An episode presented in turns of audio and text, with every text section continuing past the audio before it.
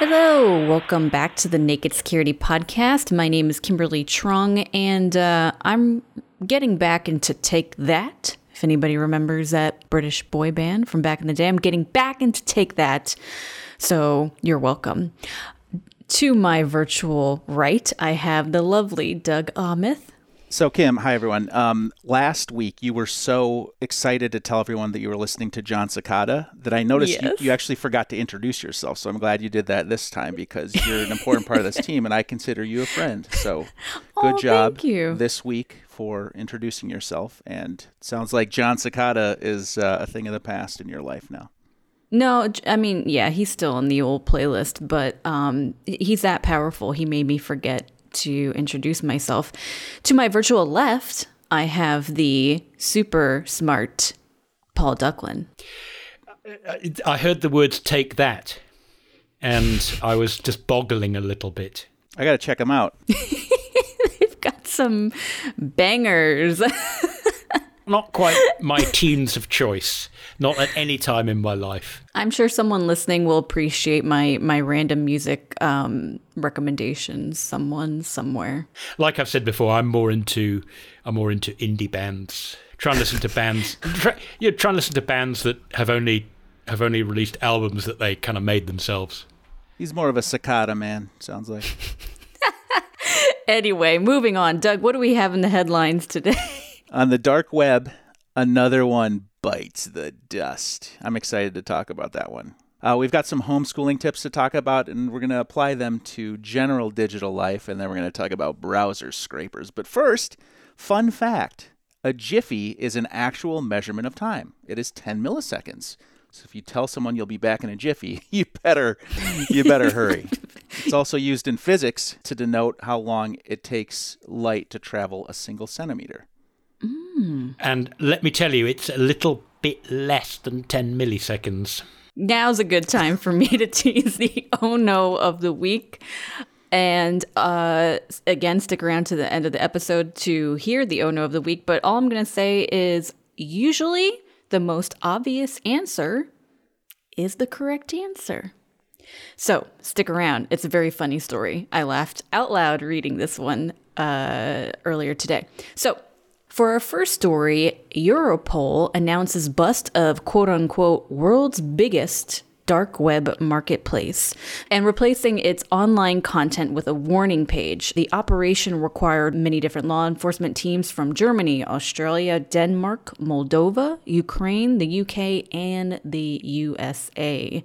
According to Europol, the servers that were taken down were located in Moldova and Ukraine. Additionally, the man alleged to have operated the service was an Australian citizen who was arrested in Germany, close to the Danish border.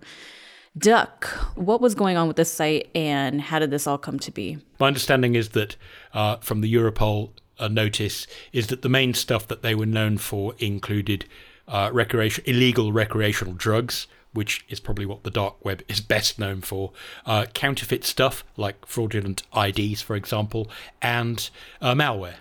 So you could go there to, you know, if you, if you needed some malware written, you could go there and buy it. You know, the, the whole idea is that uh, most dark websites these days use the Tor network. Tor is short for the Onion router, and the idea of Tor is the servers you go to that are inside the Tor network have server names that end .onion, and .onion names are not they're not regular server names, so you can't look them up in DNS. You can't get an IP number for them you can connect into the network, and a server inside the Tor network can sort of connect into Tor, and the Tor network anonymously kind of brings the two of you together.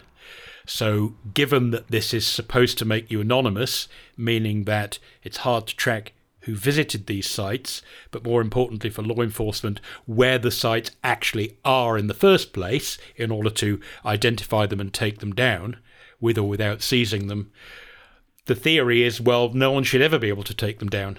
And yet, as we have seen through the number of busts over the years of dark websites, the anonymity provided by the Tor network only goes so far.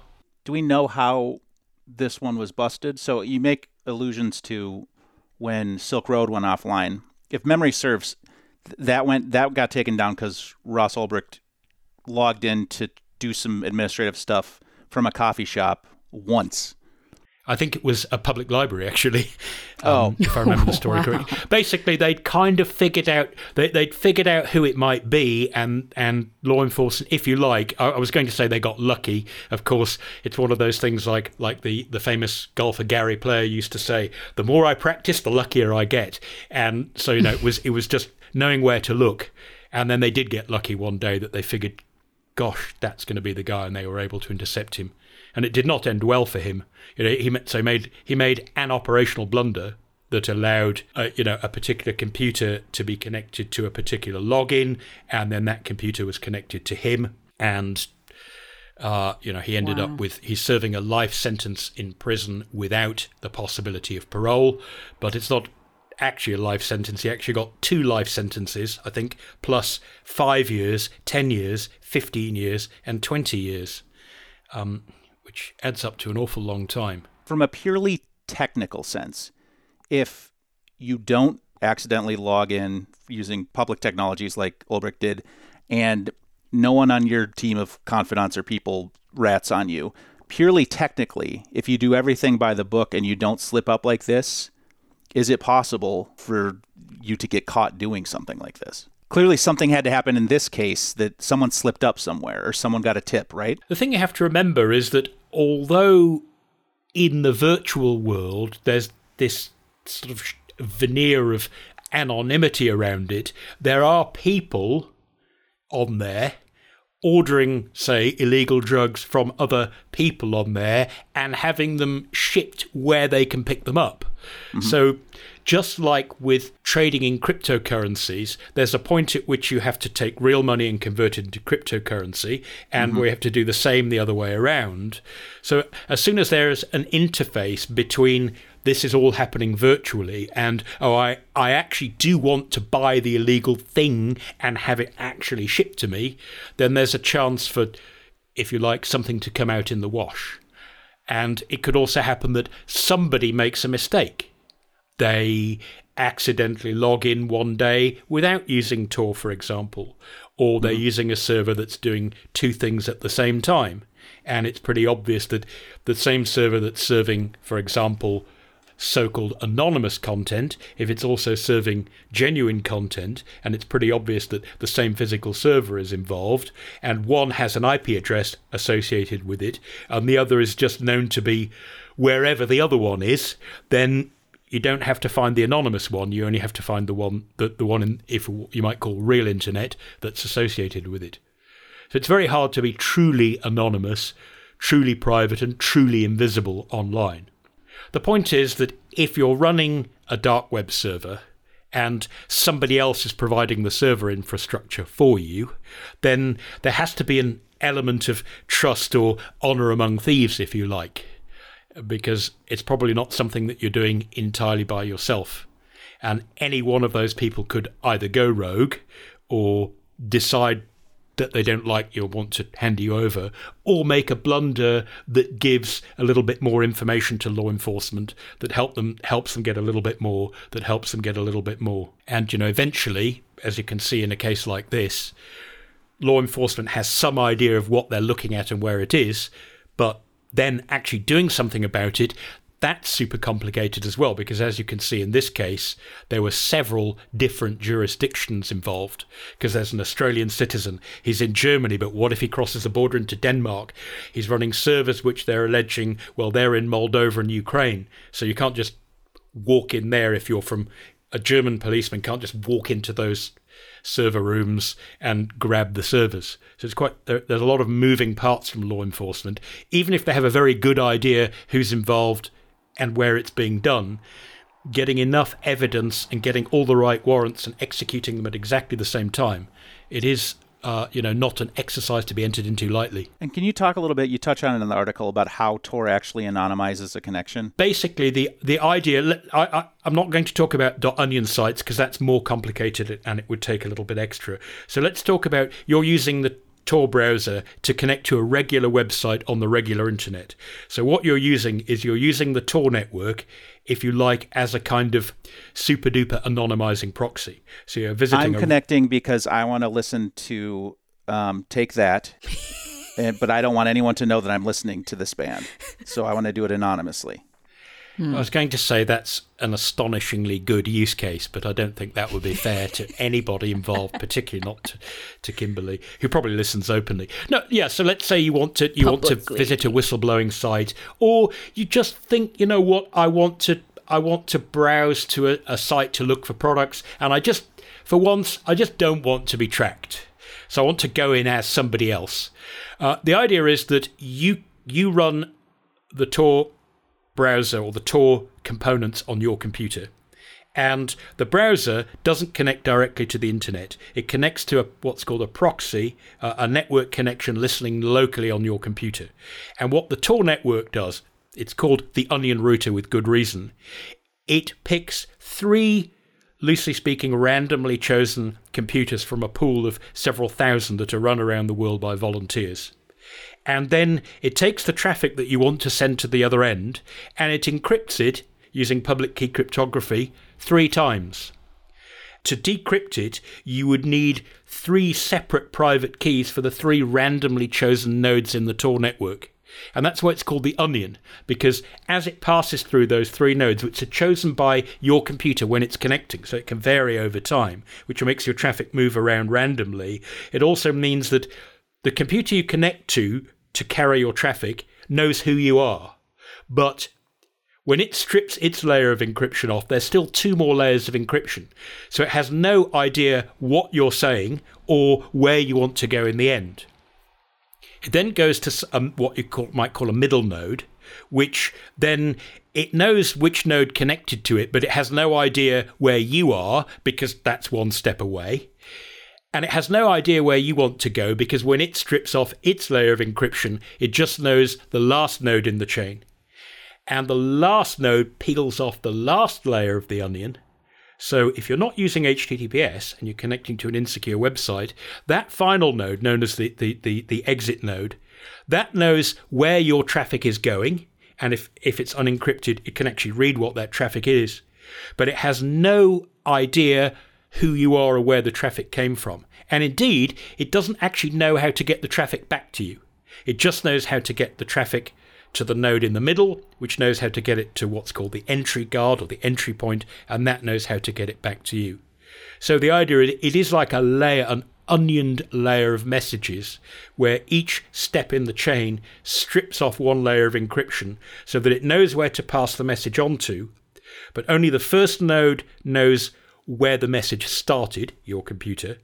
Only the last node knows where the message is going, the server you want to visit, and the node in the middle essentially keeps the entry and the exit nodes apart by using multiple layers of encryption, and where each node along the way can only strip off one layer and not the next one. That's the thing that provides you with a strong level of privacy and anonymity. What it doesn't do is magically make you into somebody else. In other words, if you use Tor to connect to a regular website, and then you log in with your regular username and your regular password, although it might not be immediately obvious to anyone along the way who's doing it, so it does provide you with privacy from sort of marketing snoopiness along the way. If you identify yourself to the other end, or if you go onto a dark website and you say, Dear drug dealer, I live at 72 Acacia Avenue, please send the gear to that address on Tuesday afternoon, then you suddenly are not anonymous. So the Tor is about routing your network traffic and providing you with privacy and anonymity there. But it doesn't actually it doesn't actually help you turn into somebody else, and it doesn't give you that operational security if you blurt out who you are to the person at the other end. Say I'm a person who visited this dark market, um, uh, and my name is Doug. uh, should I be sweating now? Now that Europol's involved? Oh yes. Um, well, I suspect that anybody who had a well, as I put in the article, a more than tangential connection with the site probably is a mm-hmm. little bit worried. Because if you think about it, as we said, Tor is the onion router. So it's the it's the it's the sending and the delivery of the network traffic. It's putting the initiator of the, the client and the server together. That's the job of the Tor network. But once that server's been identified, if the servers are seized, then obviously what law enforcement are now looking at uh, is one end of the conversation. So how it got there and the route it took suddenly becomes essentially irrelevant. The fact that that was disguised. You know, if you logged in and you used a particular username and that username is in some way connected with you or can be matched to you if something else should happen on your computer or you come to the attention of the authorities for some other reason, then two and two can easily be put together. So the problem, the thing mm. with Tor is it doesn't protect or anonymize the data you choose to share with the other end once the other end has possession of it. So if they mm. choose to log all that data unencrypted in a giant database that gives away who you are or has telltale stuff that's enough to figure out who you are because of you know things you may injudiciously have said in online chat for example then yeah you, you of course you can be traced in the same way that if you drop your identity document at the scene of a crime and the cops pick it up, then they're probably going to come round to your place. You might not be the guilty party, but it's a it's it's a reasonable inference from which to start investigating. I think you have a really great breakdown in this article. You also have a video, What is the Dark Web? I would highly recommend people um, head on over to nakedsecurity.sophos.com and check out the article um, breaking down what the dark web is, both in the article and in the video. And this article is titled Europol Announces Bust of World's Biggest Dark Web Marketplace. Speaking of the web, this is, uh, we call this technology etymology. We look at a tech term and explain its origins. When we talk about web server technologies, we of course must mention the excellent and open source Apache software. Now, while the name itself is a respectful nod to the Native American tribe, it came to be because the technology began as a series of patches to the National Center for Supercomputer Applications, or NCSA's, web server. The end result was Apache server. The server had many patches. It was Apache server, and the name stuck. Apache. Isn't that kind of fun? It is. It's with hindsight and a big marketing department. It might not be the name you choose now. Mm-hmm. no. Yeah. On the other hand, not. the early competitor from Microsoft at the time, which had the the gloriously inventive name Internet Information Server, doesn't have quite the same ring, does it? No. No. No. Though you could argue it's more accurate, it's still not the one I'd choose. Speaking of choice, we've got a nice little 20 minute mini-sode with Paul and the great Sally Adam, who wrote the article Homeschooling How to Stay Secure. Let's listen to a quick clip. So let's start at the beginning. Because I know you went through this and explained it very well in the article. Most families won't have they won't have a, a laptop for every child, particularly not if they're primary school kids. This business of setting up separate accounts for everybody, it seems like a pain, but it's absolutely vital, isn't it? Yeah, that's really the foundation, um, enabling each child to have their own account. I mean, it has the advantages that then you can set up parental controls so that you're able to continue with your work on your account unrestricted.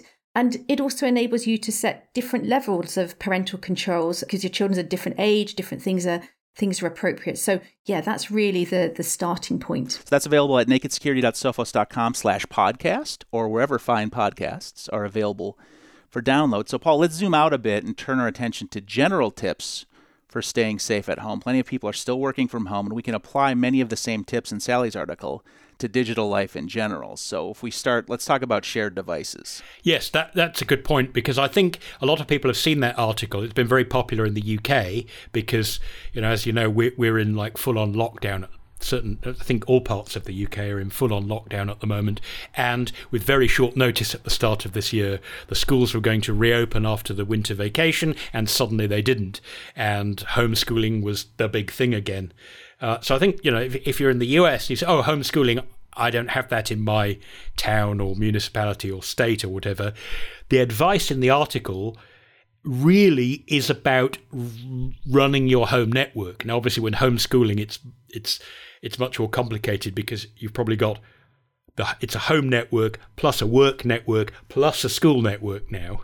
So the average person at home, as Sally found, suddenly they're they're kind of like a sysadmin for a reasonably complex small business network all at home. And so the the the, the first thing that she puts as advice, it's like a, a sort of tip one and tip two kind of go together. And that is the necessity of it, when you're sharing a device, which you know, if you're homeschooling, most families you're, you're, not not going to be able to afford a laptop for, for every child in the household, particularly if they're primary school kids, and you know they might have one laptop that they have to use for everything. That it's really important not to cut corners by saying, "Oh well, we'll just be careful and I'll create a load of separate directories." You need to go in when you're sharing devices and make sure that each person has their own individual login that you can secure with a separate password. And importantly, if you are letting kids use the device, where it has its own set of parental controls. Because if you don't have multiple accounts, then obviously any parental controls you set will apply to everybody who uses uses the device, including the parents themselves. So if you need to use the device for getting onto something like a work site, then you're going to be locked down as strictly as your youngest you would want your youngest child to be locked down and it's not going to work. And the other problem with not taking the divide and conquer approach is even if you have two siblings of almost the same age it's nice if they have their own separate accounts with their own separate files where even if they're looking out for each other even if they're twins rather than siblings of a different age who are maybe fighting with each other it's, it means that if one of them makes a blunder, it doesn't instantly and automatically affect everybody else who's using the device. So that's that, and that's important for everybody. You know, if you have a device that you need or wish to let somebody else use, particularly if it's one of your kids and you want to, you want to give them a, a different uh, configuration of what you might call ambient settings, then you need to have separate accounts and the hassle of setting that up is very very well worth it. I can add some advice here too. We my son has been doing some homeschooling. They've been fortunate enough to be uh, in school in person for much of the year but um, what i did is i took i had an old um, windows laptop that i bought in probably 2015 or 16 and at the time it was it was powerful and light and thin that, that kind of stuff. And i loaded um, Chrome onto it. I turned it into a Chromebook, so you can you can wipe the Windows off of it, and you can use it. It's called Cloud Ready. It's at neverware.com It, there's a free home version that lets you load um, the Chrome operating system onto it. So he's got his own kind of his own account, his own setup on the computer. I have an account on it too, so two separate accounts, but it's now a, a functional Chromebook. That's a great idea. Of course, not everybody wants to entrust their entire digital life to Google, which is one of the, mm-hmm. problems with the Chromebook. Is it's you know it's it's it you, you're very much taking one path. But if you do have an older laptop, it may it's not entirely for the faint-hearted, but it's much easier than most people think, and mm-hmm. it's worth giving it a try. You could pick one of the popular easy to install Linux distributions, for example, yep. and install that. And you'll find that on an older laptop, uh, there are some deliberately stripped down versions of Linux that are specifically arranged, that, where the, the distribution and the build of the kernel are specifically organized to give you, if you like, the best performance on the oldest device. And when we talk about passwords and password advice, it's a little trickier when we're dealing with younger kids. But th- for adults, can can we safely say like just use a password manager? That's that's the easiest. It'll create a complex password for you. It'll keep them all there.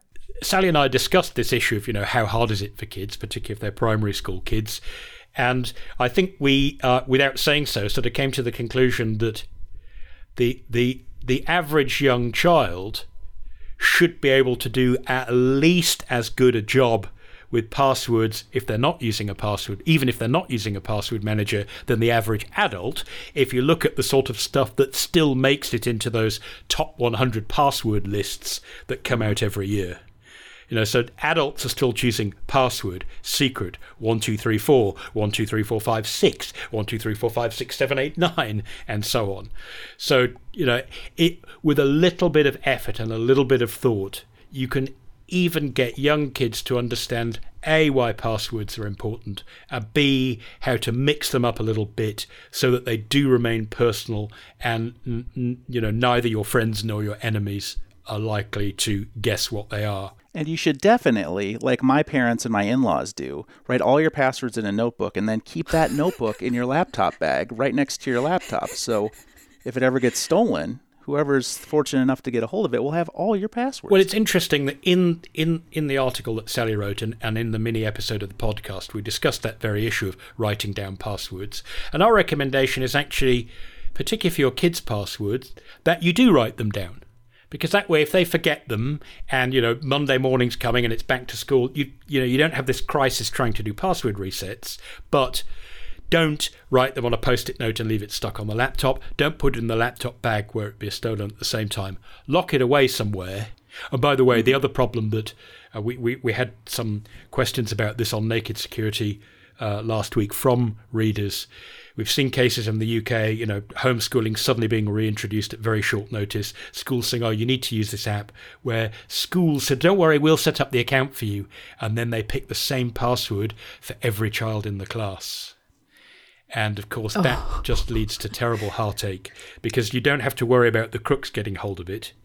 As soon as the kids figure out, look at that password and go, that looks pretty generic. Even if they don't know mm-hmm. what the word generic means, they're smart enough to figure out, I bet you all my buddies have got the same password. And as soon yep. as somebody tries it out and the secret's out of the bag, then, you know, that's when bad things start happening. So if you do get a password that's set up for you, it's vital that you change it from the default. The article itself, we talk more about device security, patch early, patch often. We talk about privacy settings in browsers and devices. And we t- there's a whole separate article on home Wi-Fi tips. So we'll direct people over to that article or to the mini-sode. The article itself is called Homeschooling: How to Stay Secure. That's at nakedsecurity.sophos.com. So, this next story that we're doing, we actually didn't write an article about this, but we want to talk a little bit about it. Um, if you have been paying attention to some, you know, Facebook news, um, Facebook Incorporated and Facebook Ireland have filed a legal action in Portugal against two people for scraping user profiles and other data from Facebook's website. Um, apparently, this business name uh, called Oink and Stuff. I'm not gonna lie, that's a very cute name. That would have also tried to. that name would have also got my attention for that story, Because it's just it's a little almost a throwaway article on on Facebook's blog, isn't it? And I just Oink and it Stuff. Is. Like that sounds cool, but then when you so when cute. you when you think, oh well, you, you think well, Facebook are all about collecting data. Why would they bother what a browser extension does? But when you read between the lines in that, that short blog post, it, it it's a big reminder that what companies like this this Oink and stuff, and I couldn't find out much about them other than that they're rather weird. Uh, anyone who's installed their software is giving them an awful lot of authority over their data. Yeah, let's rewind for a second. So basically, the the business Oink and Stuff um, is run by these two I guys. Stop laughing, but it's not a funny company. It's, they sound quite. It's quite very devious. cute. I'm not gonna lie. Yeah. Uh, they really thought they really thought about their marketing. Oink um, and Stuff and uh, Ninja Lab from last week. We had some too right? cool. we had some good names here. Um, I shouldn't laugh, but apparently they developed browser extensions and they put them up in the Chrome store and misled a bunch of people into installing these. In- uh, extensions with a privacy policy that claimed they did not collect any personal information. However, four of their extensions, uh, Web for Instagram plus DM, Blue Messenger, Emoji Keyboard, and Green Messenger, were malicious and contained hidden computer code that functioned like spyware. So while they sound cute, they were obviously doing not so cute things. I'm curious to know the numbers here. The article doesn't give a whole lot of information as to who was affected um, and the numbers of people affected, but I can see kids, I can see um, basic people like me being like, ooh, oink and stuff. What is that? Um, I would never download this because I'm too paranoid and I've worked in this industry for too long, but I can see people being lured in by this stuff. And then if you Google Oink and stuff, you go to the website and it's the website's kind of cute too. It's very vague, but definitely looks cute. when you look at the website, there are these bold claims. Oh, it, it saves up to 50% in CPU stroke memory stroke internet bandwidth, big, wide eyed, smiley face, happy emoji, um, amazed emoji, available for Windows, Mac, and Linux. And you're right, it's a cute looking website. It's got all the right sort of mixture of pastel and primary colors. It supports all the browsers. And they sell a whole load of weird stuff as well. You can buy a hundred multicolored uh, elastic hairbands for six pounds thirty-two. You can add a, a, a little harness that you put on that's supposed to correct your posture and remove pain in your back, and, and silk sleeping masks, as well as browser extensions. Who would have thought? All the things I need. Yep. The problem is that when you look at this site, in my opinion, without you know, without having analysed their code, the alarm bell should be going off because it's kind of like they're trying to be all things to all people in all browsers.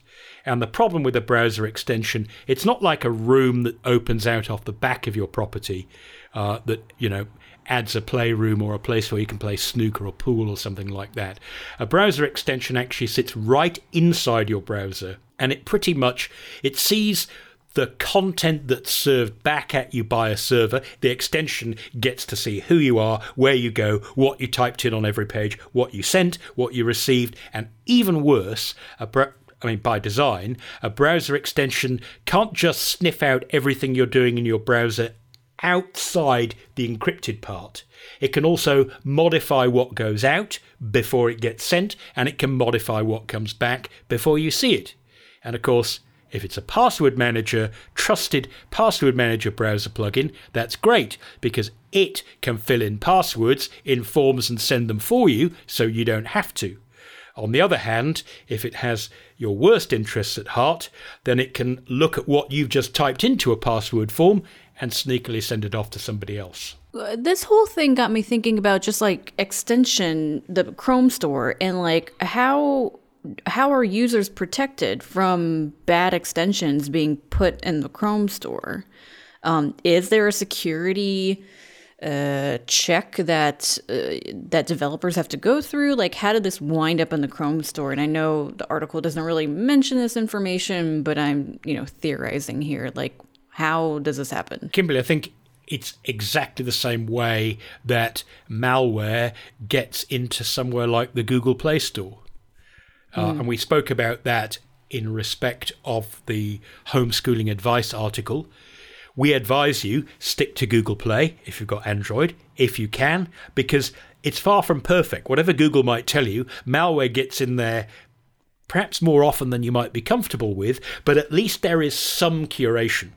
But the thing that people forget is that something like Google Play and the Chrome Store, it's not like they're getting a few hundred apps a year from a few dozen developers who have a, a close, signed, super trustworthy relationship with Google where, you know, the, the code gets carefully reviewed. The idea is that to be fair, that the Play Store and Google and the Chrome Store, they're supposed to be kind of a big enabler. They're supposed to be open to people all over the world, not a, a, a super exclusive club. And therefore, there isn't time to review all the code absolutely. So, there are automatic tools that catch out a lot of the bad stuff that gets in there. But there's there's such value to cyber criminals in being able to sneak malware into something like the Play Store or the Chrome Store or Apple's App Store that they're willing to put in huge amounts of effort to try, you know, well, let's change this code, let's try that, let's use this technique, let's not do that, let's use a different web server, let's write the code a little bit. Oh, look, we got in. Now we can serve ads that we're not supposed to. Now we can ask for money that we're not supposed to until they get spotted and shut down and kicked out.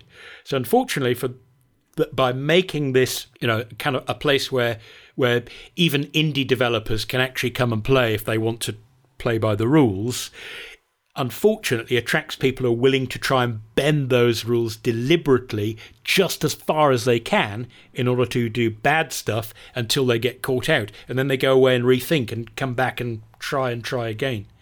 So the problem is that once you've convinced somebody, for example, by a cool looking site with all the right sort of colors and all the right sort of promises, uh, once you've convinced them to install the extension, under the premise that it does X or Y or Z, then there are almost certainly going to be permissions that the the user who's already decided to trust the extension feels they need to grant the app or the extension.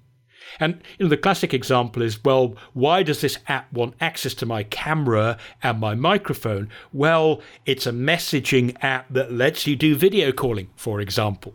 And it's absolutely unsurprising. In fact, sort of, it, it, just wouldn't work if you had a, a voice or a video messaging app that didn't have access to your camera. So it's fairly easy once you've got someone to believe that you're a legitimate company with your best interest at heart that can improve your browsing experience, provided that you grant it permissions A, B, and C. Once you've crossed that bridge, then when it asks you for those permissions, you're very likely to give them willingly. You know, that's that's the sort of that's the way any sort of contract works, isn't it? You get the person to trust you, and then when you ask a difficult question that if you'd asked up front, they'd never have said yes, they go, Ah, yes, I trust you. Sure. So that is a, you know, to be fair to the Googles and, and Apples of the world, that is a difficult problem to solve, whilst having a marketplace that can attract lots of developers and lots of different apps, you know, to give people the choice that they want. Although one wonders just how many blue messenger programs the world might need. and to be fair to Facebook, you know they've they've copped a lot of flack lately over this whole WhatsApp policy change, haven't they? That they they want to make WhatsApp kind of friendlier to businesses who come online by maybe sharing more of your data than they thought. And now they've backed off and said, okay, we hear that we hear that you're uneasy about that, so they've got a three month moratorium while they think about what they're going to do. So it's easy to be cynical about Facebook and say, well, it's ridiculous. Facebook of all companies going after this little company, it's kind of unfair, but I'm in favour of this kind of activity. We've seen we've seen Microsoft and other companies do this as well. Uh, is that they're basically saying it's really hard to deal with people who are writing dubious code and distributing it. It's really hard to deal with them through through the criminal courts because you know by the by the time we can get to the level where we've got a warrant, identified them and figured them, like in the talking about the complexity of that dark web bust, it's kind of too late. So you know, companies like Facebook and Microsoft and others are saying, well, let's use civil remedies where we say these people are cheating our users and we're going to go to court to kind of get them to stop, which A, will get them to stop, at least with some of the apps, and will also, let's hope, raise awareness of the fact that there are people who are who are writing things like browser extensions, and they might be claiming, "Hey, this will make your browsing 50% faster and reduce your memory pressure and and you know make your computer faster and all of that." Whereas in fact, maybe what they really want to do is do some underhand marketing that you definitely didn't expect and definitely wasn't covered in the privacy policy because I tried to find out something about Oink and stuff, and I went to their. They have a privacy policy, and they have this extensive terms and conditions document, and it has some fantastic stuff in there. Um, if you bother to read carefully, and I suggest that if you do read, you wouldn't trust them because. Uh, let me find this bit. It says how we protect visitor info, capital letters. You know, every privacy policy, it has something about you know how seriously we take your security.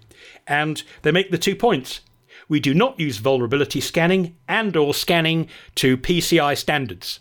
Section admitting, how do we protect your data? We don't. And then the second point says, we do not use malware scanning. So at least they're being honest. and then further on, governing law, obviously in your privacy policy, you have to say, like, if you have a beef with them, where would you go and find them? And I couldn't find where this company was based. They've got when you look at their Whois record, it's got one of those privacy protections. So that that's done by a, a company WhoisGuard who are based in Panama.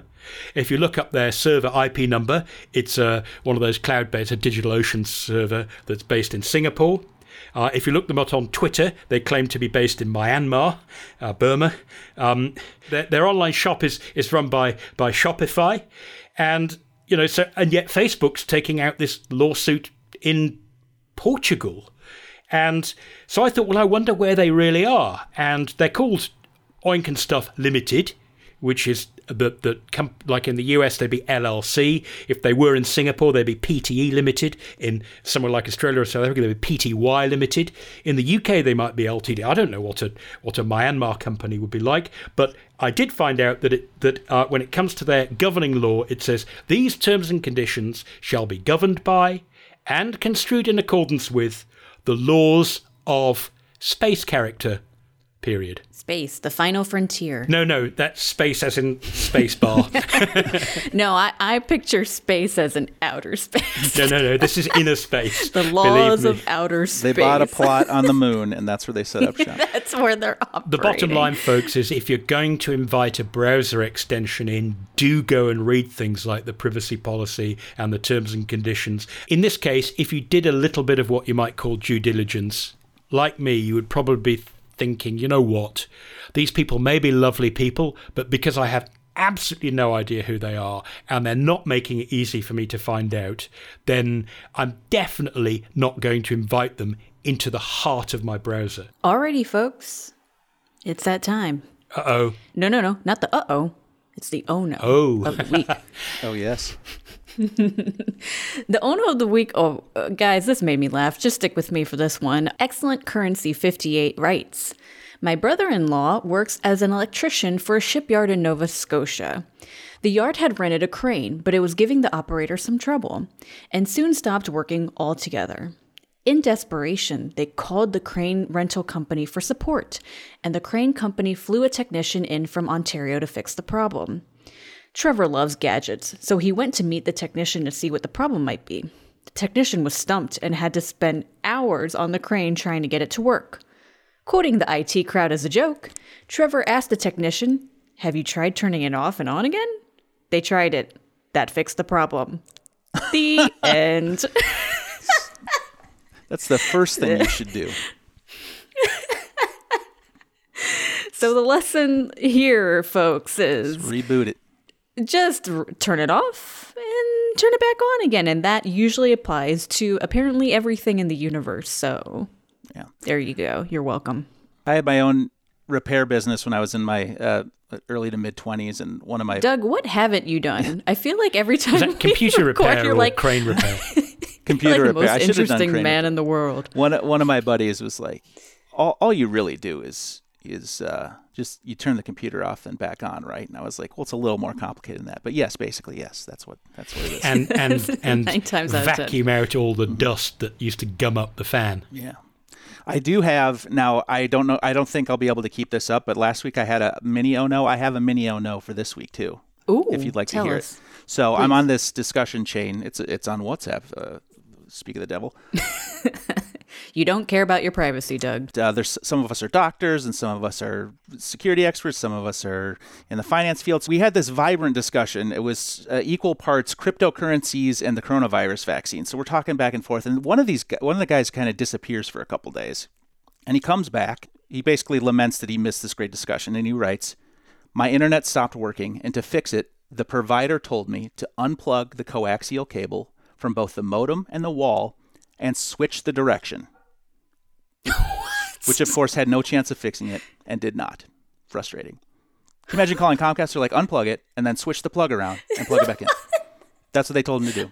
You know, it's amazing. you were- I bet you that works a lot because by disconnecting it and then making the person turn it round, you're probably like if it, if it wasn't connected properly, because you're like completely redoing it. Like you can't cheat then, right? You sort of I semi take off was- one this- end and plug it straight back. Yeah, this guy was just trying to get him off the phone. He's like, tell you what, Yeah. turn the cable around. Uh, give us a call back. And of course, you're never going to get this tech back on the phone because you can never get back to the same person. Maybe next week's oh no, there'll be a something from from coaxial technician ninety nine on Reddit. like, He'll go, "Hey, you guess idiots, it what? does I work." told this guy to turn the cable round."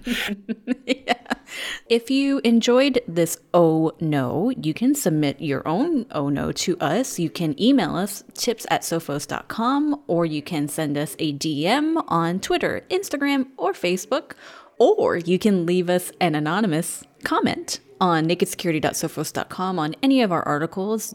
Duck is constantly reading the comments, so you can leave them there. Um, and of course, if you enjoyed this podcast, you can leave us a five star review. I'm not begging, but you can do that. It's a thing you can do. In fact, I'm going to read a new five star review that just came in Yes. um, from Craig S92. He says, informative and fun. I've subscribed to many IT and security podcasts and find many too long and dry to keep me engaged. The Naked Security Podcast content has always been on point, and the hosts are always entertaining. Why, thank you, Craig. Fun It's- formative. Fun formative. It's one of the few I listen to as soon as it's published. Craig! Thanks, Craig. Yeah, thank you. Craig, very, thank you so much, We Craig. love your kind words. Switch those cables around and let us know. So, like I said, you can leave us a review. Heck, I may even just read it on this podcast. So, go ahead, leave us a review. Until next time, stay secure.